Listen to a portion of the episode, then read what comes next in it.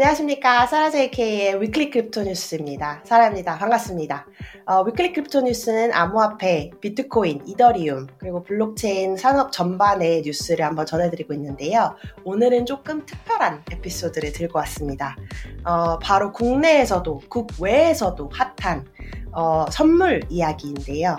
그 중에서도 무기한 영구, 선물 거래를 하는 거래소 이야기들을 한번 가지고 왔습니다. 어, 그리고 오늘은 어, 이 엄청난 암호화폐 파생 상품 시장의 이야기를 좀 더 깊게 들여다보고자 제가 어, 좀 전문가를 모셨는데요. 어, 오늘 이야기를 들려주실 조 선생님은요, 어, 전통금융사에서 10년 동안 대체 투자 관련 일을 먼저 하시다가 그곳에서 커리어를 깊게 깊게 쌓으신 금융 전문가이시고요. 그리고 지금은 DeFi로 또 넘어오셔가지고 Undefined Labs라는 곳에서 또 블록체인 한국 Web3 builder들의 생태계에서 깊게 관여하고 계십니다. 어, DeFi 관련 한글 자료는 제가 본 것들 중에서 사실 정말 전무후무하게 다양하게 또 어, 쉽게 어, 자료를 여러 곳에서 어, 공유를 하고 계신데요. 앞으로 제가 더 많이 소개를 해드리고 또 어, 같이 공부를 해볼 수 있도록 한번 해보겠습니다. 어, 그러면 오늘 어, 게스트 한번 소개를 드려보겠습니다. 안녕하십니까, 안녕하십니까 조 선생님. 네, 안녕하세요. 반갑습니다. 너무 반갑습니다. 오늘 해주실 이야기, 어, 선물 이야기인데요. 어, 너무 궁금하고 제가 평상시에 전통 금융에서도 궁금했던 이야기라 어, 너무 기대가 됩니다. 한번 같이 시작해 보시죠. 아, 네, 좋습니다. 오늘 제가 이제 들고 나온 주제는 이제 탈중앙화 거래소에서 이제 유동성 측면에서 가장 높은 유동성을 이제 만들고 있는 어, 무기한 선물 거래소 이야기예요. 근데 네. 사람들이 어, 특히 이제 한국 분들께서는 선물 거래라고 하면은 어, 굉장히 어, 부정적 이미지가 굉장히 많으실 거예요. 왜 그러냐면 네. 아무래도 투기에 대한 좀 불편함 때문에 선물 거래는 위험하다라는 게 어떻게 보면 저희가 예전부터 배워왔던 것들이거든요. 근데 맞습니다. 블록체인으로 넘어오면서 이 선물 거래라는 게 기존의 어떤 선물 거래 시장에 있던 기술을 블록체인이 좀 변화시켰고 그 변화시킨 어, 하나의 그 선물 거래가 이제 무기한 선물 거래라고 이제 어, 하면서 이제 시장에서 곽강을 좀 받고 있는 것 같아요. 그래서 오늘은 이 얘기를 한번 다 같이 한번 어, 해드리고자 이제 합니다. 네. 무기한 어, 선물 거래 네, 네. 말씀하시죠. 네.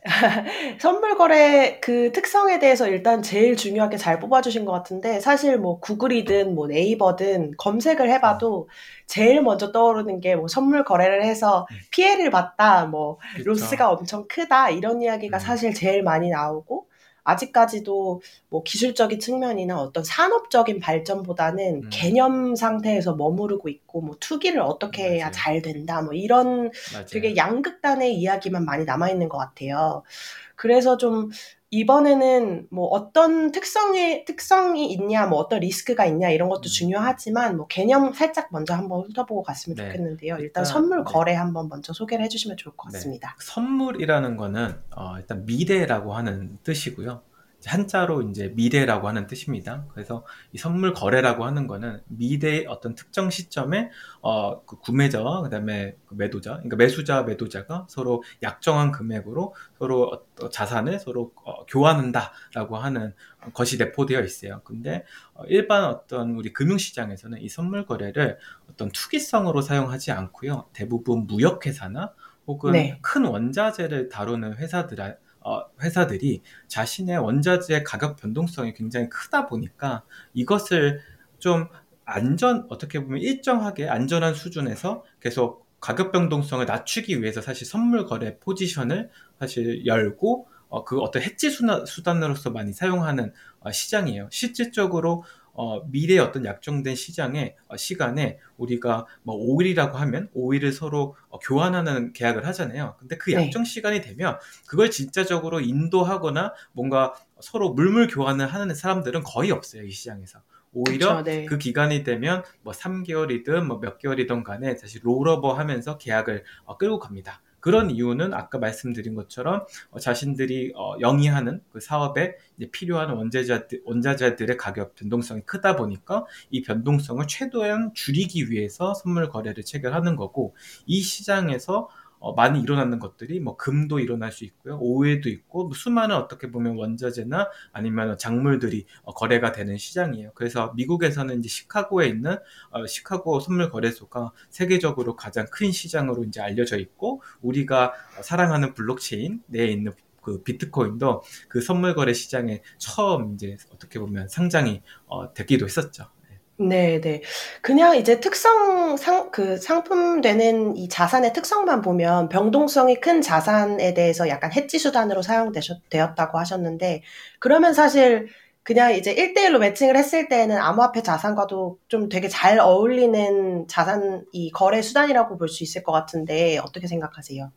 어, 일단 선물 거래는 어, 어, 그 암호화폐 시장에서도 해지 수단으로 굉장히 많이 이용을 합니다. 특히 네. 이제 큰 자금을 운용하는 측면에서 봤을 때는 어, 비트코인 가격이 뭐 오늘도 보면 굉장히 큰 폭 하락했잖아요. 뭐 그런 네. 것들을 자신들이 좀 해지하기 위해서 어, 시장이 만약에 내려간다 생각하면 선물 거래로서 뭐 다시 좀 어, 반대 포지션을 잡아서 일정 네. 수준에서 계속적으로 거래를 자신들의 자금을 운영할 수 있도록 하는 수단으로 많이 사용을 되고요. 하지만 이 블록체인 시장이 아직 성숙하지 못했기 때문에 투기 세력들이 이 선물을 이용해서 고 레버리지 어떤 투자 활동을 좀 영위하는 것도 사실입니다. 그렇기 때문에 어, 그 블록체인 시장은 아직도 이 현물 거래보다는 선물 거래가 훨씬 더 많은 유동성을 어, 일으키고 있고요. 그리고 선물 시장이 어, 가, 가격 측면에서만 봤어도 선물 시장의 가격 그 추이가 현물 시장까지 영향을 미치는 어, 그런 시장이기 때문에 어, 재밌게도 어, 기존 금융에서는 어, 현물 시장이 더 중요한데 이 블록체인에서는 선물 시장이 더 중요한 어, 이런 어떤 반대되는 어떤 지금 상황이긴 합니다. 네네. 그쵸. 사실은 뭐 오일이냐 원자재나 이런 실제 전통 금융 시장에서는 기관 투자자들과 뭐 정부 플레이어들이 훨씬 더 큰 역할을 하고 그래서 선물 시장이나 뭐, 어, 뭐, 원화, 외환 시장이나 이런 것도 사실은 규모가 굉장히 큰 거잖아요. 그렇죠. 맞아요. 근데 또 레버러, 레버리지를 사용한다고 말씀하셨는데 그 부분도, 어, 아마 암호화폐를 사용한, 한, 암호화폐를 사용해서 거래를 한다는 점에서는 꽤, 어, 되게 유혹적인 수단으로 이용을 할 수가 있을 것 같아요. 해치 수단이다 보니까 또 음. 크게 이제 업고 뒤집고 판을 할 수가 있을 것 같은데 맞아요. 그러면은 어 지금 오늘 우리가 다루는 무기한 그러니까 기한이 없고 음. 영구적인 이 거래 수단으로서의 선물 거래는 어떻게 그러면 암호화폐에 한번 소개가 되었을까요? 어, 이게 재밌는 게 뭐냐면 사실 어, 그 블록체인 내에서 이 선물 거래는 재밌게도 블록체인이 갖고 있는 어, 그리고 비트코인이 갖고 있는 가장 중요한 기술을 활용한 어, 거래 어떤 방법이에요. 그렇기 네. 때문에 항상 블록체인이 그렇잖아요. 기존 산업이 갖고 있던 취약점을 기술로서 보완해 갖고 더 나은 서비스나 더 나은 어떤 비전을 제시하는 게 사실 블록체인 시장의 하나의 어떤 큰 줄기라 저는 생각을 하는데 네. 이게 가장 잘 어우러진 게 사실 선물 거래기도 합니다.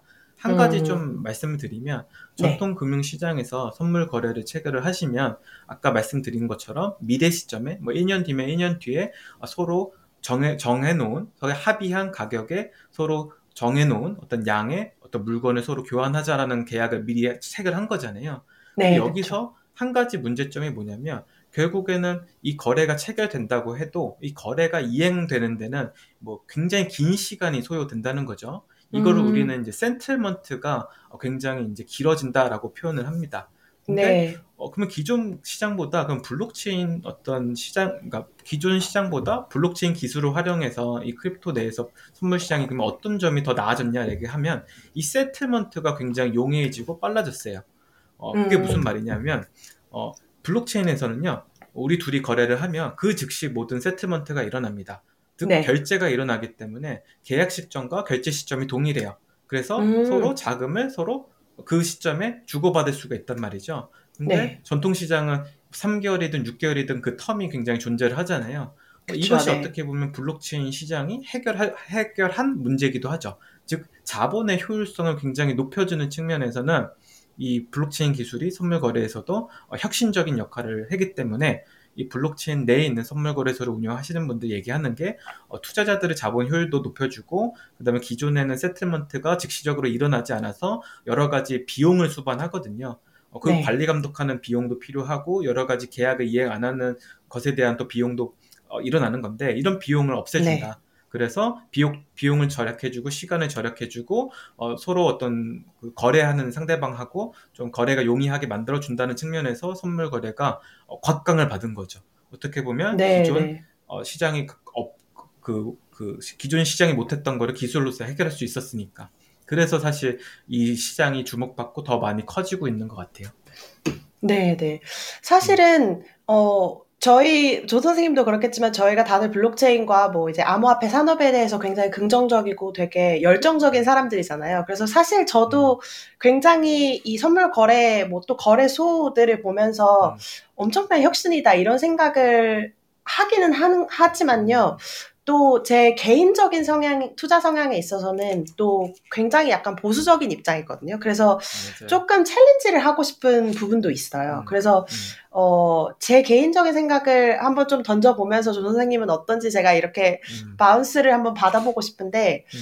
제 저는 이제 뭐 투기적인 성향이 조금 강한 이런 거래 종목들은 어 조금 더 위험할 수 있다는 생각이 더 크거든요. 근데 어 저희가 우스갯소리로도 암호화폐에서 가격 변동성이 워낙 크다 보니까 내가 살 때는 가, 이제 가격이 올라가고 내가 팔 땐 가격이 내려간다 뭐 이런 음. 우스갯소리를 이제 징크스처럼 사람들이 말하곤 하는데 선물 거래를 함으로써 사람들이 약간 되게 쉽고 빠르고 어, 이게 되게 현금, 빠르게 현금화할 수 있는 수단으로 생각을 할 수도 있을 것 같아요. 그래서 저는 극구 10분 조심하라고 더 말씀을 드리고 싶은 게 사실은 선물 거래라고 음. 생각을 하거든요. 전통 금융 수단에서도 마찬가지고, 음. 물론 이제 여러 가지 문제를 풀고 있지만, 이게 정말 과연 개인들에게 적합한 이제 거래 종목이냐, 그리고 이게 단순하게 사람들이 거래를 원한다고 해서 이제 탈중앙화 거래소가 이제 P2P 거래소가 생겨날 만큼 어 필요한 필요하다고 말하기에는 조금 어렵지만 어쨌든 자본주의 시장에서 이게 뭐 거래를 하고 싶으면 상품이 생겨나고 이제 수요가 있으면 공급이 생겨나는 게 당연하지만 이게 사실 과연 개인 투자 사, 개인 투자자의 삶에서 필요한 종목이냐 이런 생각이 들기도 하거든요. 왜냐면 너무나 이제 수익을 내기가 어려운 상품이기 때문에 그런 이런 약간 보수적인 의견이 있는 사람들에게는 어떤 말씀을 해주고 싶으세요? 물론 이제 투자 저- 권유는 아니지만 재밌게도 재밌게도 저도 굉장히 보수적인 사람이라서 이 아. 투자에 대한 선입견을 많이 갖고 있는 사람이에요. 네, 사람들한테 이제 선물 거래소를 소개하는 이유가 뭐냐면 그 그것을 한번 이용해 보라는 측면도 있지만 네, 가장 좋은 게 저는 사실 저의 커뮤니티한테 얘기하는 게 투자 목 투자 수단으로서 한번 생각해 보셔라. 직접 음, 거기서 거래를 하는 게 아니라 네, 네, 그, 그 거래소의 어떤 비전과 그 거래소가 만들어내는 현금 창출 능력을 보고 그 거래소의 지분을 취득할 수 있다면 당신은 네. 투자하겠냐? 라고 했는, 하는 측면에서 한번 어, 봐라라고 저는 얘기를 하고 있어요. 음, 일단은 개인 단에서 선물 거래소에서 뭔가 trading을 고레버지, leverage를 해가지고 방향성을 맞춰서 뭔가 수익을 한다는 거는 너무나 어려운 일이기 때문에 사실 네, 여러분들이 하면 안 되는 거라 저도 생각해요. 네, 다만 우리가 블록체인 시장에 들어와서 특히 crypto 시장에서 투자를 이제 많이들 하실 거잖아요. 이 crypto를 그쵸. 관심 있는 분들이 결국에는 네, 어, 돈을 벌기 위함이고 그럼 그 돈을 버는 방법이 trading도 있지만 혹은 네. 아니면 좀 기술적인 어떤 그, 어, 그 기술 기술의 발전에 따라서 뭔가 변해가는 시장 그 변해가는 시장에서 나중에 주목을 받아서 더 큰 upside를 얻을 수 있는 프로젝트에 투자를 토큰을 사서 뭐 투자하는 어, 방법도 있는 거잖아요. 장기적인 그쵸. long-term으로. 네, 맞습니다. 장기 투자라고 하잖아요 주식에서 그런 네, 것도 그쵸. 사실 블록체인 살 수 있는데 그 종목으로서 선물 거래소보다 좋은 게 많이 없다라는 게 제가 최근에 느끼는 거예요. 근데 왜 음, 그런, 그런 느- 느낌이 들었냐면 어, 네, 대부분 어, 이 투기 자금들은 선물 거래소에서 움직여요. 그리고 네. 선물 거래소 고 레버리지로 막 움직입니다. 근데 우리는 그거 알 필요 없이 그러면 그 거래가 발생됐을 때 거래소는 수수료를 부과하기 때문에 거래소는 네. 수익이 굉장히 많이 늘 수밖에 없죠. 그렇기 그쵸. 때문에 사실 바이낸스가 어, 굉장히 막 큰 성장을 했던 거예요. 근데 그쵸. 재밌게도 어, 이 탈중앙화 선물 거래소는 어, 수수료를 내서 매출은 높은데요. 그 매출을 회사가 다 가져가는 시스템이 아니에요. 전부 다 자신들의 토큰을 예치해 준 사람들한테 돌려주는 어, 게 일반적입니다.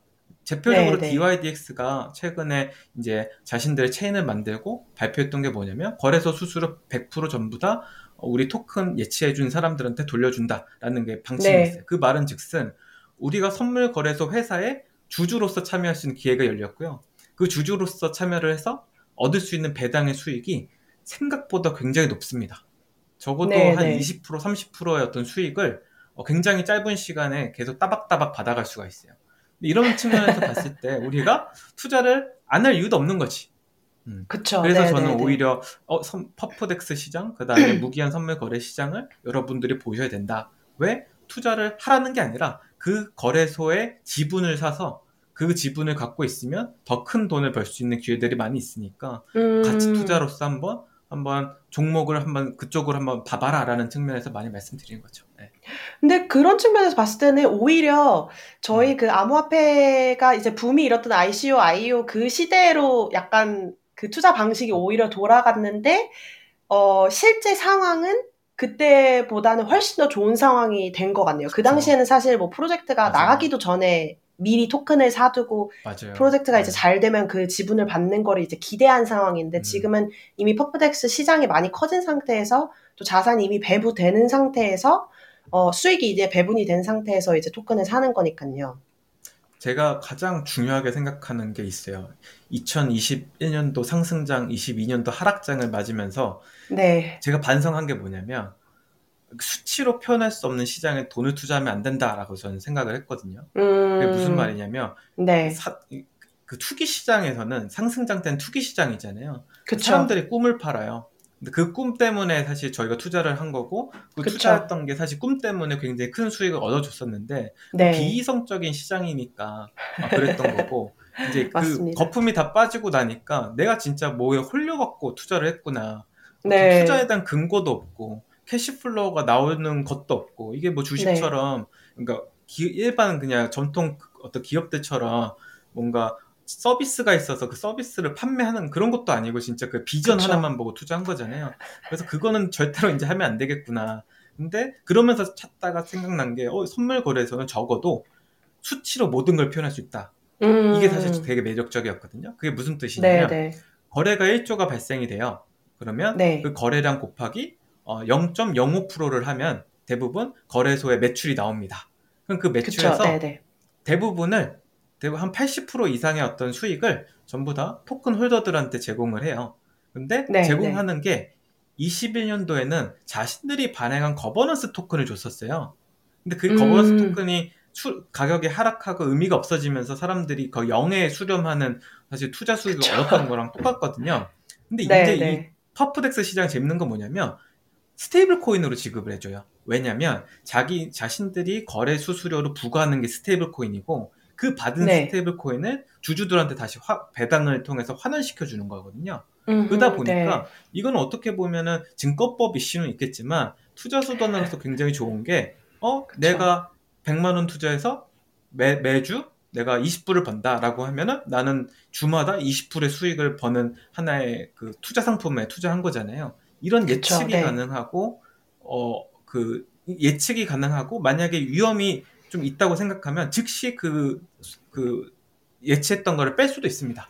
그래서 사실 네. 자기가 받아갈 주당 어떻게 어떻게 보면 주마다 오는 그런 배당을 포기하면 되는 거거든요. 그래서 어떻게 보면 대응도 쉽고, 그러니까 수익 측면에서는 관리가 편하고 예측이 가능하니까 관리가 편하고, 그다음에 비 그 리스크 측면에서도 바로바로 바로 대응이 가능하니까 조금 어, 그, 그 포트폴리오 관리하기도 편하고 그렇기 네, 때문에 네. 사실 모든 게 수치적으로 표현이 되는 이 시장이 어떻게 보면 투자하는 사람 입장에서는 가장 안전하게 느껴지는 거죠. 되게 재밌는 그쵸. 것도 네. 가장 위험한 상품인데 투자자 입장에서는 가장 안전한 상품이기도 해요. 근데 그게 음. 진짜 맞는 말씀이신 것 같아요. 왜냐면 음. 투자를 할 때는 누구나 뭐 유동성을 굉장히 중요하게 생각하잖아요. liquidity라고 하죠. DeFi 시장에서도 liquidity가 네. 없으면 사실 끝인데 그게 뭐 단순하게 얼마 토큰이 이제 lockup이 되어 있느냐 이게 이것도 이제 음. 유동성이 될 수 있지만 음. 얼마나 잘 흐르고 있냐 시장에서 그쵸. 내가 얼마나 네. 빨리 이걸 팔고 또 다시 투자하고 이게 이제 빨, 빨리 빨리 들어가고 나가고 이게 돼야지 유동성이 있다고 말을 할 수가 있는데 그래야지 투자자 입장에서도 어, 더 도움이 되는 거고 음. 이 프로토콜이나 이제 산업에 있는 사람들 입장에서도 뭐 빠지는 거 돈이 빠지는 거는 아쉬울 수 있겠지만 또 다시 들어올 구멍이 있고 이게 이제 순환이 돼야지만 사실은 더 건강한 거잖아요. 그런 측면에서 맞아요. 의미가 더 있을 것 같아요. 맞아요. 그래서 참 이 시장이 근데 또 생각해 보면 그 전통 시장에서 카지노 비즈니스랑 네. 비슷한 네. 것 같아요.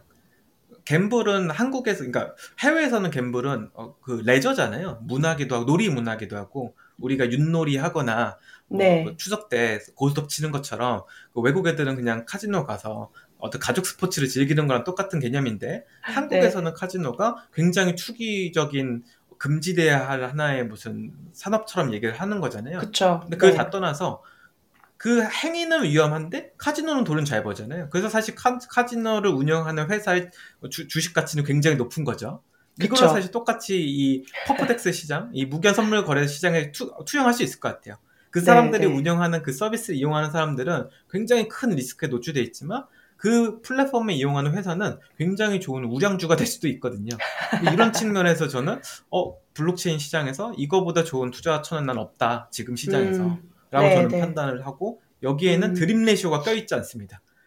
왜냐하면 정확히 얼마의 거래량을 나오는지가 매일매일 매, 그매 초마다 집계가 돼서 막 데이터를 볼 수 있기 때문에 어, 바로바로 볼 수 있으니까 얼마나 좋은 투자 상품인가 싶은 거죠. 네. 네, 네. 그것도 맞는 말씀이네요. 사실은 암호화폐 이 업계에 들어가는 뭐 어, 떤 자리에 있는 분들도 어, 되게 역할이 다양해야 하는 것 같아요. 그래서 암호화폐 음. 있는 사람들이 사실은 뭐 전통 금융 시장에서도 이제 금융 공부를 하지만 암호화폐 음. 업계에 있는 사람들은 뭐 그 기술부터 투자 방식부터 뭐 자산부터 뭐 그 회사부터 사람부터 막 되게 열심히 공부를 다들 하잖아요. 뭐 맞아요. 돈을 넣었든 안 넣었든.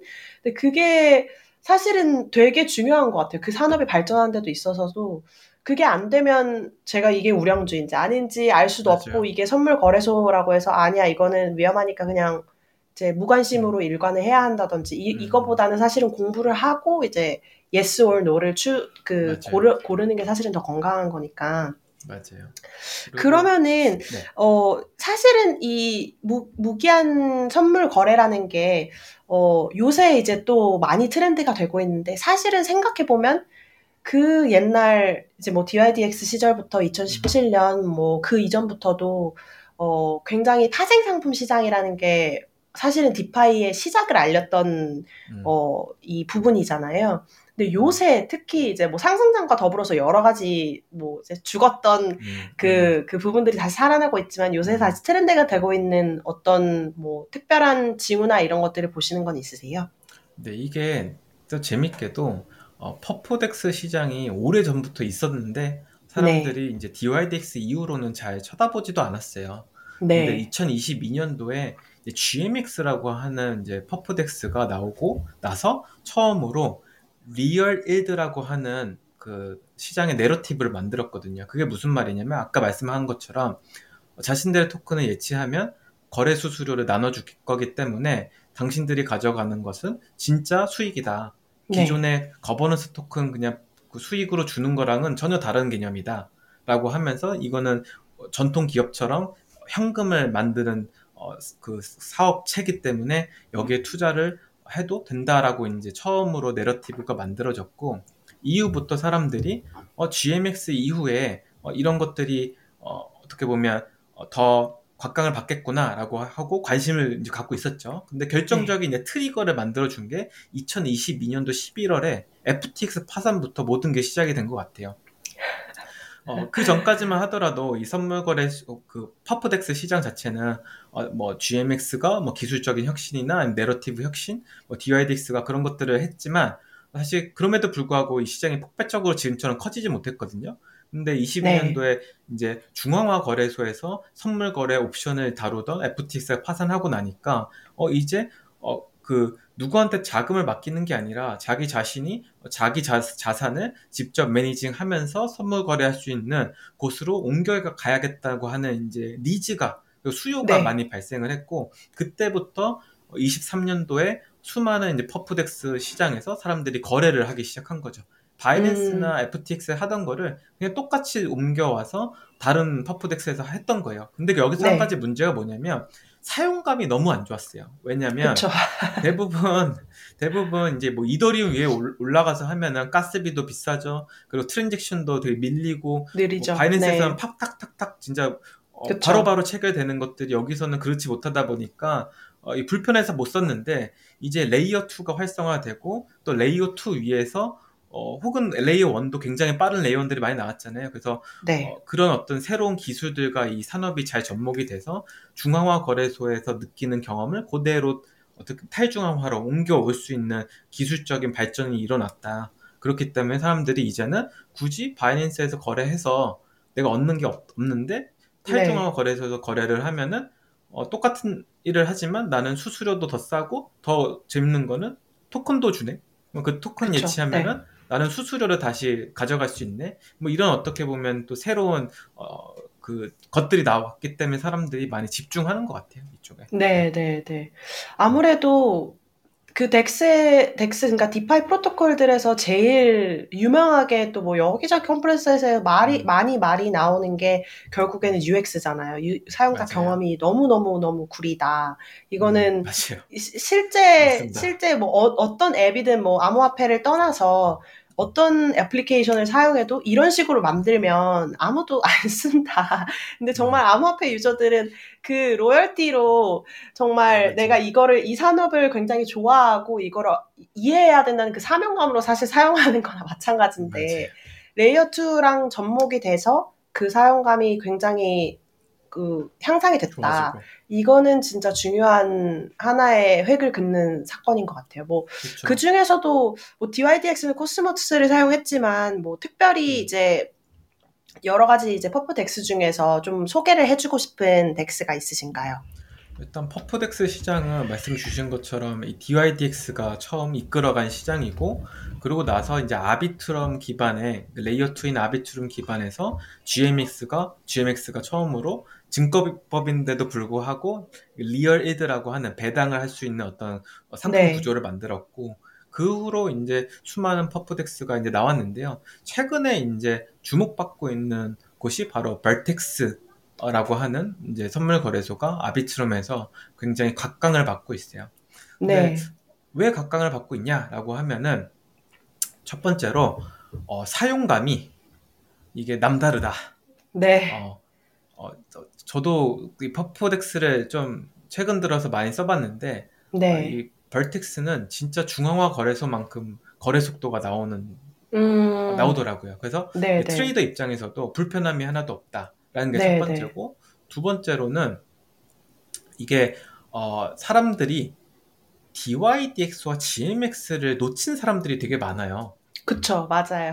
DYDX는 너무 빨라서 놓쳤고, 그쵸. GMX는 알았는데도 하락장이어서 사실 무서워서 못했고. 그쵸. 근데 이제 그러면 어 뭔가 그 프로젝트가 오랜만에 새로운 게 나왔는데 이 새로운 product도 너무 좋고 또 그 뒤에 있는 market maker들이나 아니면 투자사들도 굉장히 훌륭해. 그리고 네. 사람들도 이제 예전에는 탈중앙 거래소에서 이제 했으니까 얼굴을 공개 안 했어요. 근데 지금은 이제 얼굴도 완전 다 공개를 하고 자기 네, 이력들도 네. 공개를 하고 하니까 뭔가 되게 신뢰도 가 그러고 그쵸. 나서 이제 사람들이 어 이번에는 저 사람들이 잘할 수 있겠구나라는 기대감 때문에 엄청 많이 사실 어 여기로 쏠리는 것 같아요 자금이 그러다 보니까 네, 네. 기존에 수년 동안 1등을 유지했던 DIDX가 새로운 어떻게 보면 출범한 이 그 Vertex라는 프로토콜 덕분에 2위로 떨어졌어요. 그래서 Vertex가 이제 1위로 올라가고 그 시장에서 음. 진짜 깜짝 놀란 일이 벌어졌다라고 얘기를 하면서 더 네. 많은 사람들이 Vertex를 써보는 것 같아요 지금. 네. 네. 지금 잠깐 찾아보니까 Vertex market cap이 네. 지금 거의 한 6천만 달러 가까이 되네요. 맞아요. 엄청난 수준인데 네. DeFi 프로토콜로는. 맞아요. 아. 저, 저 친구들이 그 seed round value가 어, 100 million dollar였어요.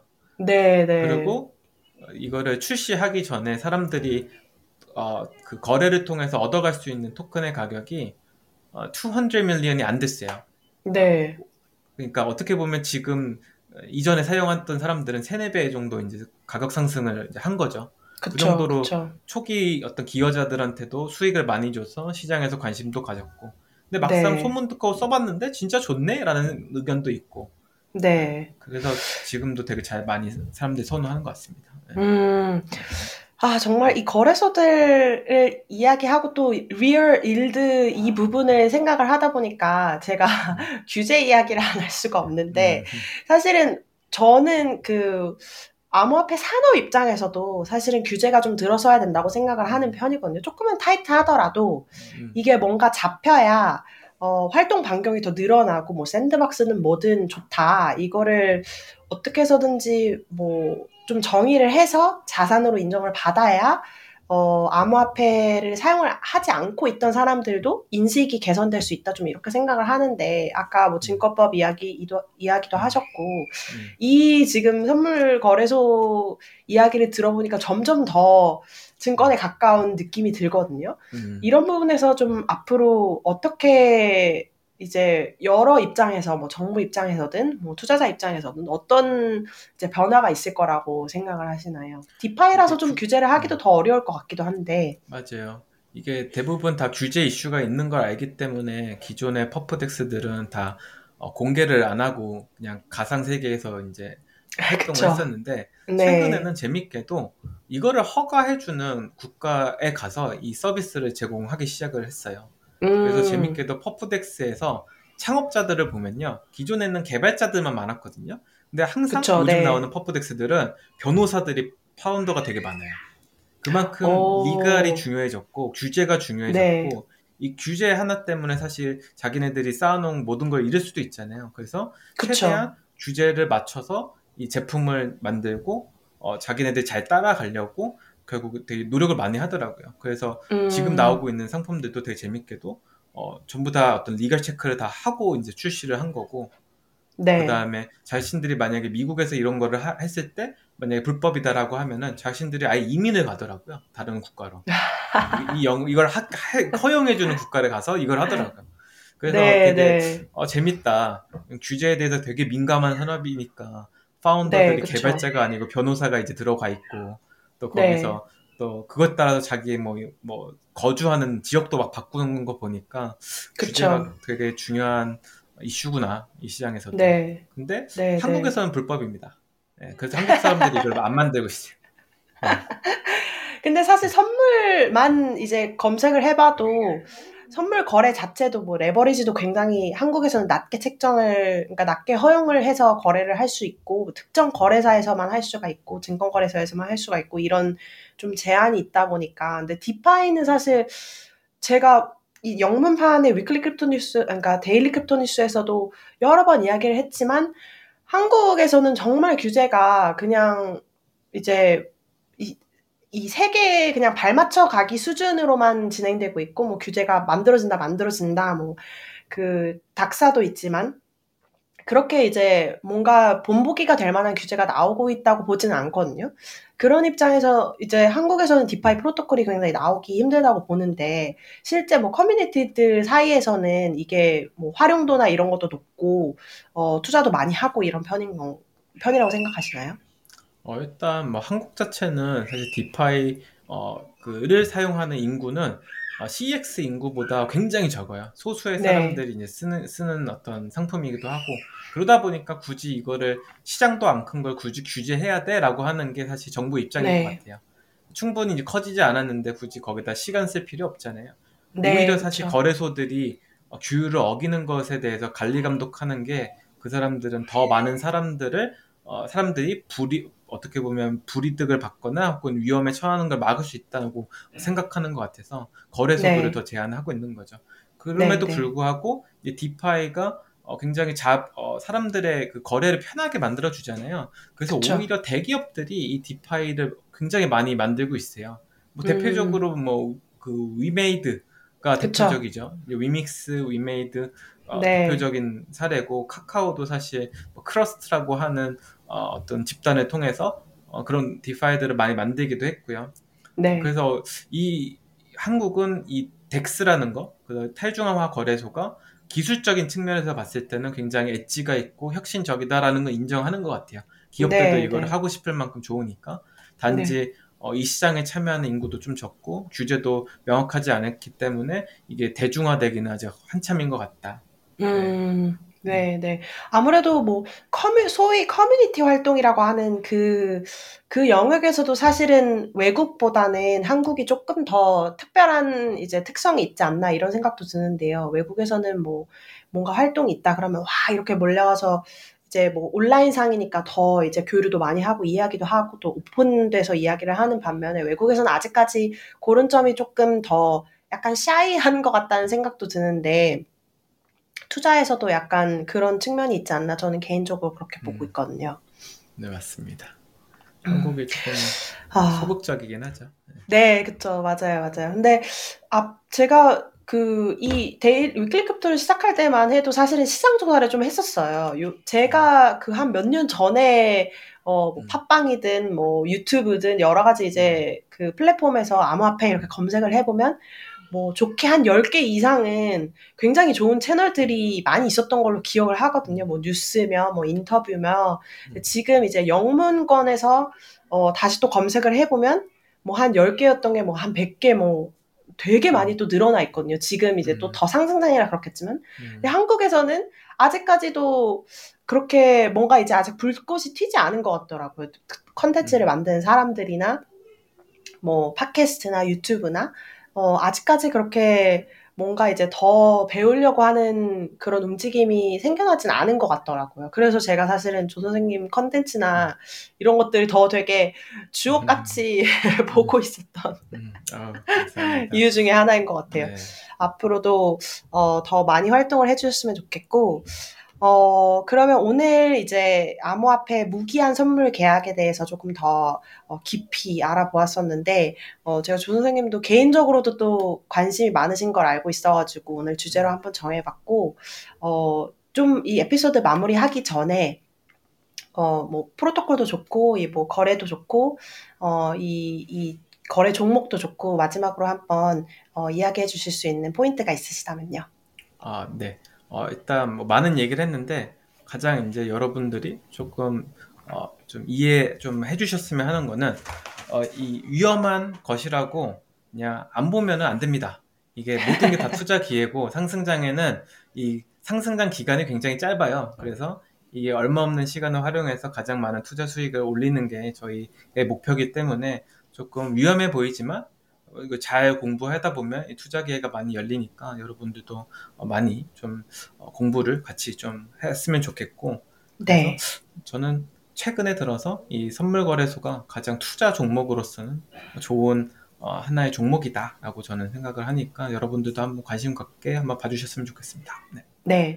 아무래도 사실은 뭔가 누군가 옆에서 이렇게 한번 이런 게 있어. 이렇게 하면 그게 이제 영감이 돼서 더 공부를 해보고 이렇게 하면은 음. 좀 지평이 넓어지는 것 같거든요. 그래도 영어로는 DYOR이라고 하죠. Do your own research. 꼭 해주셨으면 좋겠고, 네, 어, 이 시작을 알리는 데 함께 해주셔서 너무 감사드리고요. 그러면 이 에피소드가 끝나고 조 선생님 자료들이나 혹은 뭐조 선생님께 연, 연락을 하고 싶으신 분들이 있다면 어디로 찾아가는 게 제일 좋을까요? 어, 유튜브를 오셔서 그 많은 리서치 영상들을 어, 시청 주셔도 되고요. 아니면은 텔레그램 통해서 텔레그램에서 디파이 농부 조선생이라고 하는 채널도 운영하고 있어서 어, 들어오셔서 댓글로 같이 어, 소통하면 좋을 것 같습니다. 네, 감사합니다. 그러면 제가 조 선생님 어, 컨텐츠 채널들은 저희 에피소드 소개란에 한번 적어두도록 하겠습니다. 그러면 오늘 에피소드는 여기까지였고요. 어, 여러분들도 호들링 하시는데 도움이 되었으면 좋겠습니다. 더 궁금하신 소식이나 주제가 있으시면 사라 at dailycryptonews.net으로 언제든지 연락 주시고요. Weekly Crypto News는 Spotify, 팟빵, 여러분들이 뭐 팟캐스트 어, 들으시는 채널 어디에서든지 확인해 보실 수 있고요. 구독, 좋아요 항상 감사드립니다. 다음 시간에 뵙겠습니다. 감사합니다. 감사합니다.